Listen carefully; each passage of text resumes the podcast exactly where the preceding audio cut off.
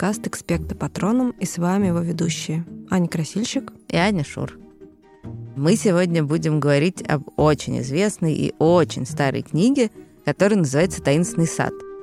Написала ее такая, ну как сказать, английская, но потом она жила в Америке. Англоамериканская. Англоамериканская, да, писательница Фрэнсис Элиза Бернет.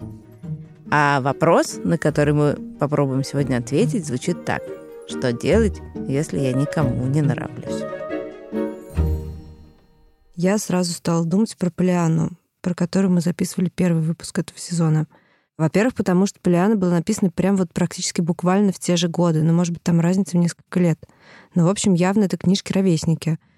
И история, на самом деле, похоже, очень начинается. тоже девочка, примерно одинакового возраста. Мне кажется, что героине этой книжки Мэри Ленокс 9, ну, тоже, 10 да. лет, Что да. Такое? А и Полиане столько же. И обе они приезжают в совершенно незнакомое место. Обе они потеряли родителей.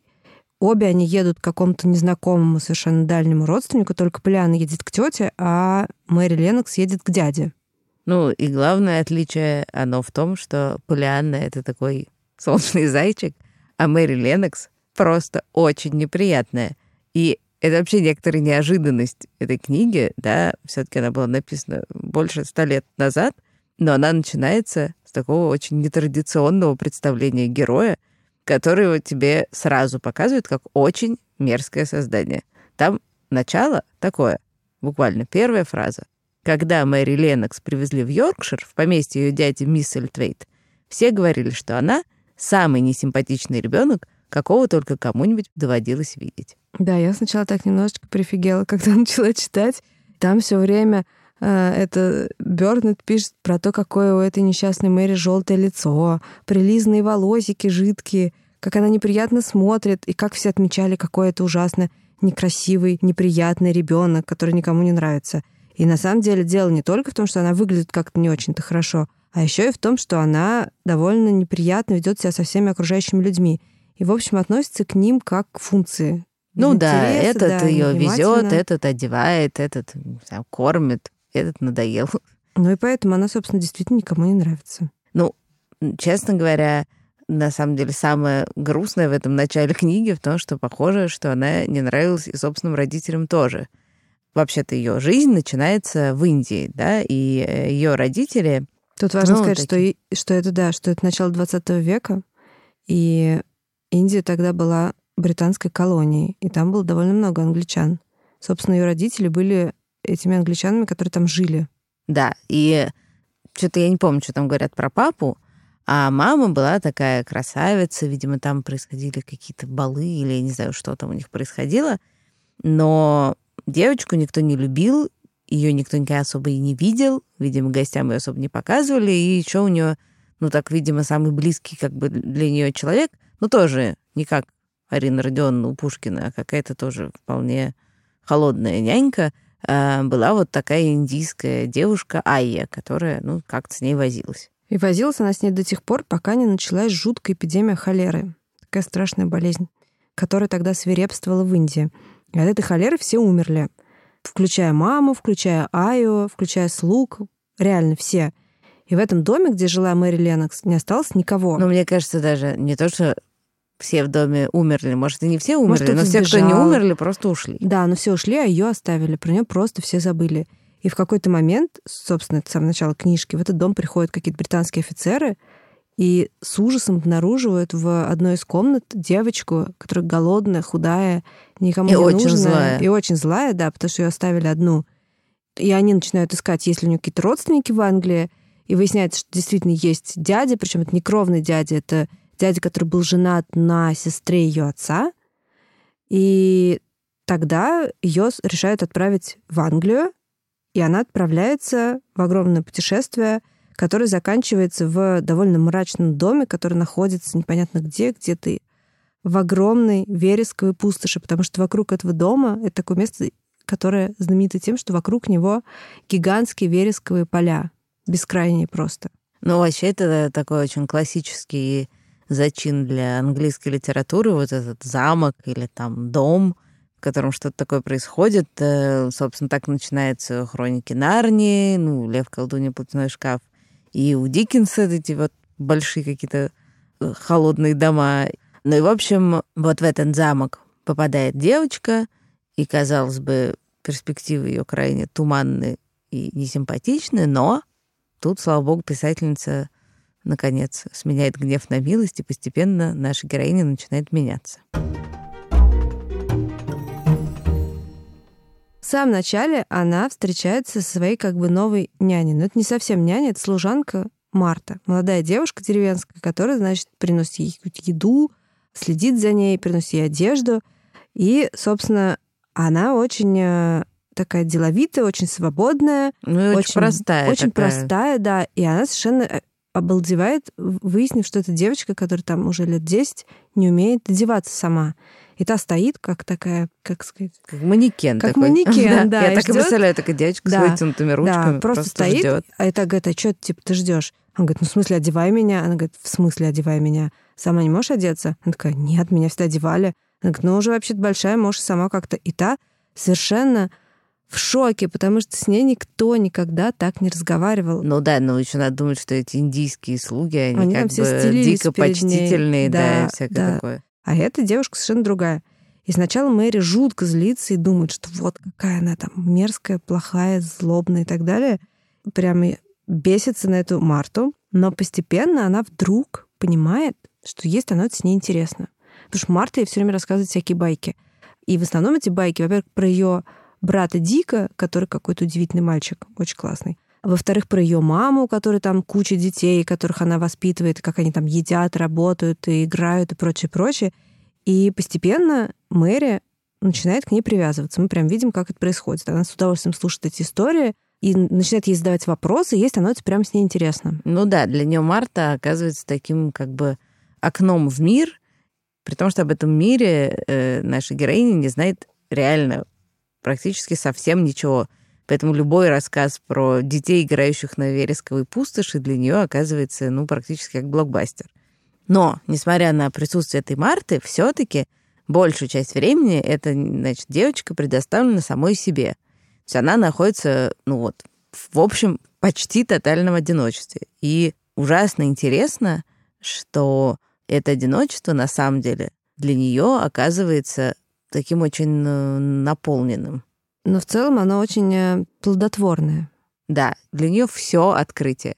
Вот ей скакалку, прости господи, подарили, и, Кстати, это это как раз открытие. Как раз мама Марта ей прислала скакалку, потому что она очень переживает, что она там одна в этом доме. Да, и вот она берет эту скакалку и начинает скакать по саду. И действительно, сюрприз, сюрприз, через некоторое время обнаруживает, что, не знаю, на свежем воздухе в целом классно. Или там просто она ходит, бегает, ну правда, она как бы как бы из куклы превращается в человека. И интересно тоже, что вообще-то первым таким ее, ну как бы другом, да, и собеседником вот таким новым становится не ребенок, а птичка. На самом деле с птицей ее знакомит местный садовник, который тоже ужасно мрачный, недовольный дядечка, и Мэри ему ужасно не нравится сначала. И он ей тоже не нравится. В общем, они оба такие гадкие-пригадки. Но постепенно они вдруг, значит, начинают как-то тусить, как раз потому что они оба дико увлекаются этой малиновкой. Этот садовник э, вообще с ней уже довольно давно тусит, потому что он все время там что-то копает, малиновка сидит там рядом с ним, она там что-то ему чирикает, он на нее с нежностью смотрит, она садится там на черенок его лопаты, он там чуть ли не слезы роняет от умиления.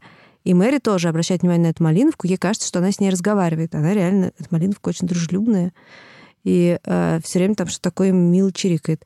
И, в общем, они начинают это обсуждать и как-то начинают в итоге дружить. И, собственно, таким образом Мэри узнает историю про таинственный сад. А таинственный сад, ну, надо еще понимать, что это, видимо, какое-то очень огромное поместье, потому что таинственный сад — это кусочек какой-то в еще среди еще, не знаю, 15 садов, которые в этом поместье есть, но самый загадочный кусочек.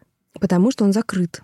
Да, и он не просто закрыт. Его хозяин этого поместья, Арчибальд Крейвен, вообще-то велел запереть. И это не случайно. Да, при этом этот Арчибальд Крейвен э, очень таинственный дядюшка, потому что мы его не видим очень долго. И появляется он всего два раза. Один раз в самом конце, но про это мы не будем говорить. А первый раз он э, встречается с Мэри с ней как-то разговаривает. Ну, кстати, вполне ласково. Вполне, вполне мило разговаривает, но он тут же исчезает. Просто она его очень долго не видит, потом видит там буквально 10 минут, и э, дальше он исчезает, уезжает куда-то, и все. Больше мы ничего практически про него не слышим. Да, но так почему он, собственно, велел запереть этот сад? Там очень грустная, на самом деле, история. Значит, этот был сад его любимой, прекрасной молодой жены. Которая как раз была сестрой отца Мэри Ленокс. Видимо, да. Значит, и у нее был этот сад, и в нем были эти розы, они как-то вместе их сажали, и за ними ухаживали, всякое такое. А потом произошла некая трагическая история. Она умерла, и остался ребенок. На самом деле, мы как бы легко относимся к спойлерам, но это довольно большой спойлер. Потому что этот ребенок появляется совсем не сразу, и некоторое время Мэри только слышит какой-то странный плач. Это, конечно, тоже такой классический сетап, то есть страшный замок, непонятный, в нем много комнат, и где-то слышится плач, а ей говорят, это никто не плачет, это типа ветер завывает. В общем, в итоге Мэри находит мальчика, его зовут Колин, и поразительным образом он еще более неприятный, чем она. Ну, в целом очень понятно, почему он такой противный. Дело в том, что его считают очень больным. Он целыми днями лежит в своей комнате, он никого не видит, никаких детей. Его отец все время вот в каких-то разъездах. Он видит только слуг, которые его панически боятся, и к которым он относится примерно так же, как Мэри относился к своим индийским слугам. Ну, то есть такое, типа, подай, принеси, пошел вон, не хочу никого видеть он все время впадает в какие-то жуткие истерики, и, собственно, то, что вот Мэри слышит, какие-то завывания, это как раз его истерики, после которых он еще ему становится еще хуже, и он такой, типа, лежит потом с температурой несколько дней. Ну, то есть, в общем, какое-то чудовищное, несчастное, неприятное, несимпатичное существо. Ну, на самом деле, он еще такой таком как бы состоянии, потому что он все время ждет, когда он умрет. Потому что он считает, что он смертельно болен, он все время говорит, Мэри, я скоро умру. И она в конце концов начинает дико беситься и говорит, слушай, достал уже, почему ты умрешь? Ничего ты не умрешь, ты вообще все стало нормально, что ты все время орешь? Ну, там вообще есть гениальный момент, когда у него очередная истерика, а когда у него истерика, то все там сразу дико трясутся, потому что они знают, что после истерики будут еще приступы, потому что вот это вызывают докторов. Вызывают доктора, и все, значит, над ним вот это вот. А надо сказать, что это, конечно, очень тоже интересная линия в этой книжке. Вообще-то доктор его. Это его дядя, и если он умрет, то его дядя станет главным наследником. Поэтому этот Колин считает, что этот э, доктор его хочет специально заморить, чтобы да, поскорее получить наследство. Ужас, ужас. Хотя Но, на самом деле это ниоткуда не следует. Ну, неважно. В общем, суть в том, что у него очередная эта истерика, и Мэри это слышит и просто прибегает к нему и как топает на него ногами, типа, что ты разорался? Немедленно заткнись. И все просто в изумлении смотрят, как два неприятных ребенка друг на друга орут. Ну, истерика заканчивается. И да, это на самом деле такая же примерная история, как с Мартой, которая перестала обращать внимание на это поведение Мэри и стала ей что-то рассказывать и заставлять ее что-то делать. И мы прям видим, как оба эти ребенка, которые никому не нравятся, которые ужасно несимпатичные, на глазах просто расцветают. И с ними происходят какие-то удивительные метаморфозы. И, конечно, это такое преувеличение художественное, так, наверное, в жизни все-таки прям вот совсем так не бывает. Но на самом деле довольно реально то, что они начинают нравиться другим людям, когда перестают ходить или в случае Колина лежать с каменной рожей и разговаривать с другими людьми свысока. Вот очень интересен механизм этого превращения. Ну да, там понятно, свежий воздух, прогулки, это все понятно. Но, по сути, оба этих ребенка, и Мэри, и Колин, ну, такое ощущение, что они раньше просто, ну, как бы как в зеркало не смотрелись. Они как бы понимали, что они не нравятся людям — но им в голову не приходило просто присмотреться к самим себе и как бы понять, почему, собственно, они так не нравятся людям. То есть для них это была такая... Данность. Э, ну да, типа, ну да, я вот такой некрасивый, неприятный, больной, у меня истерики, и никто меня не любит. Какая-то возможность взгляда со стороны была полностью потеряна, потому что Мэри окружали вот эти индийские слуги, а потом просто никому не было до нее дела — а Колина тоже окружали люди, ну, как бы тоже, да, вот все его так и воспринимали. Ну, есть такой неприятный ребенок, все. Я вот, кстати, вспомнила, что когда я была маленькая, мне бабушка с дедушкой все время говорили, будь любезный. Потому что они дико переживали, что я схожу с такой же мордой, как Мэри, и типа не нравлюсь людям. Но у меня всегда были вопросики к этому. с какой дури я должна хотеть всем нравиться? Ну, то есть, понимаешь, ты, может быть, не хочешь всем нравиться, и, может быть, для тебя это вот эта вот рожа, это способ как бы защититься от людей, которым ты не хочешь нравиться. И у меня, например, всегда вызывает много вопросов люди, которые как раз всем-всем-всем улыбаются Это и я. хотят... Нет. Но есть люди, которые улыбаются просто всем и очень-очень хотят всем нравиться. И это, мне кажется, ну, к этому у меня тоже много вопросов, честно говоря. Ну, нет, на самом деле, э, я, может, и не всем-всем улыбаюсь, но в целом я очень много сил всегда тратила на то, чтобы всем или почти всем понравиться. Мне это было супер важно. И тебе супер сложно, если ты вдруг кому-то почему-то не нравишься, Да. ты прям не можешь это принять. Да. И пытаешься достучаться до этого человека, Да. даже если он противный, кстати. Именно так. И это как бы реально, в общем, на это уходит много времени и сил. Поэтому тоже это какой-то крайний вариант. Но вот все таки вот таких же много людей, которые, которые так делают, что к ним немножко страшно подойти. Собственно, и Мэри, и Колин, вот там есть это в книжке, что они оба в целом загораживались таким образом от людей. Ну, что это было как такой щит. Да, но при этом бывает такое, что действительно это такой щит, но при этом ты втайне надеешься, ну, если речь идет о людях, которые тебе все таки нравятся и каких-то там, которые тебе важны, ты надеешься, что кто-то пробьет этот щит и прорвется как бы сквозь него к тебе, и заинтересуется тобой, будет выяснять, ну почему ты такая грустная, почему такая мрачная, почему такое каменное лицо, ну и вот это все. И таким образом прорвет эту броню. К сожалению, это такая очень-очень опасная стратегия, потому что люди тогда начинают тебя бояться. Ну, так как боятся как раз Колина. Мгм. Ну, потому что, мало ли, тебя спросишь, что ты такая мрачная, Лучше ты не приближаться. укусишь, например. Да, да. Но, но, как бы, но можно предположить, да, что за каждой такой каменной мордой скрывается человек, который ждет, пока ты подберешь к нему какой-то ключ. На самом деле он поэтому такой одинокий, Колин, потому что вокруг него все вьются, все, значит, стараются ему угодить, все боятся этих истерик, все боятся впасть в немилость, и никому в голову не приходит как-то поинтересоваться им, вообще узнать, что он там думает, что у ну него да, там при внутри том, что он, происходит. например, пока валялся один, прочитал кучу, Кучу книжек, книжек. Он да. как довольно интересный, наверное, ребенок. Но на самом деле к этому ребенку, очевидно, можно было подобрать какой-то ключ. Собственно, это и сделала Мэри. Ну да, но секрет Мэри был ровно в том, что она не испугалась. Так же, как она все время искала этот таинственный сад, и ей было страшно интересно, что там. Так же и тут она вот как бы ей было интересно этого Колина раскрыть и посмотреть, что там у него внутри, за этой маской.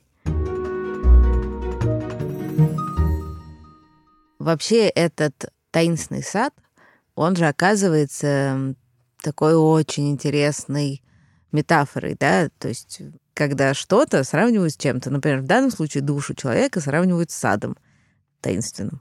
А, И у одного в душе цветут розы, а у другого в душе все засохло. И чтобы он раскрылся, нужно его немножко Ну, чтобы за полить. ним ухаживали. Да. А наоборот, для Мэри этот таинственный сад становится...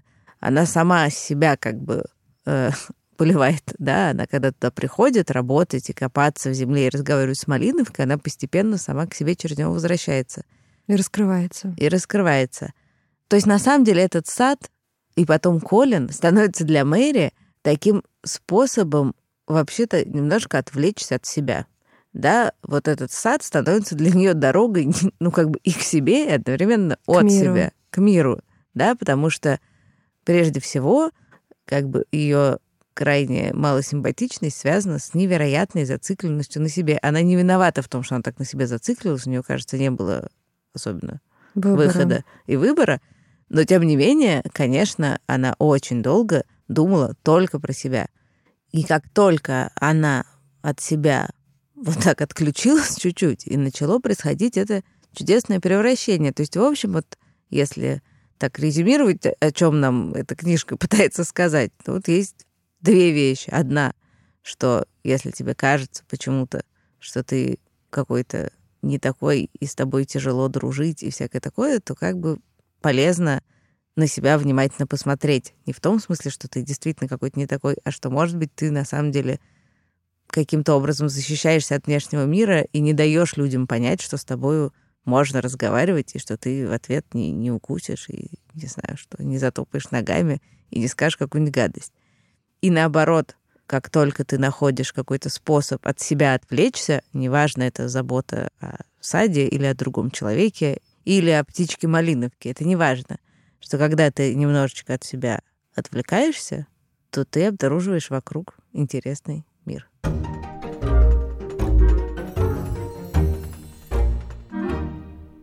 А теперь я напомню, что мы не будем советовать книжки. Потому что мы их уже насоветовали на полбиблиотеки. Это правда. Поэтому мы просим их советовать наших слушателей, и сейчас мы послушаем такой один совет.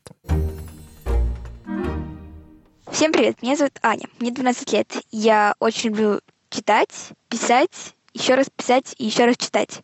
Одна из моих любимых книг — это книга английской писательницы Джейн Остин — это достаточно классический автор, который может ввести вас уже в некоторую скуку, но это абсолютно неправда, потому что произведение, которое я хочу вам порекомендовать, это «Гордость и предубеждение».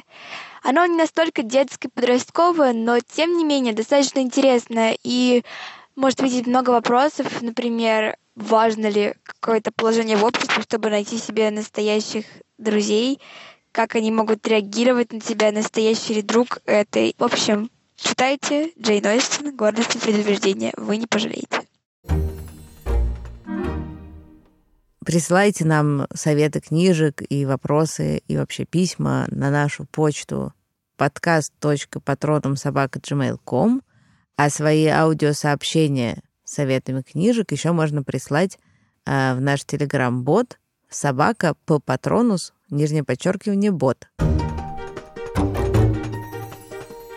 Мы благодарим редактора Лизу Марантиди, выпускающего редактора Асю Терекову, расшифровщика Кирилла Гликмана, фактчекера Михаила Трунина, звукорежиссера Павла Цурикова и композитора Михаила Соробьянова, который придумал нам наш прекрасный джингл. Всем пока! Увидимся через две недели. Пока!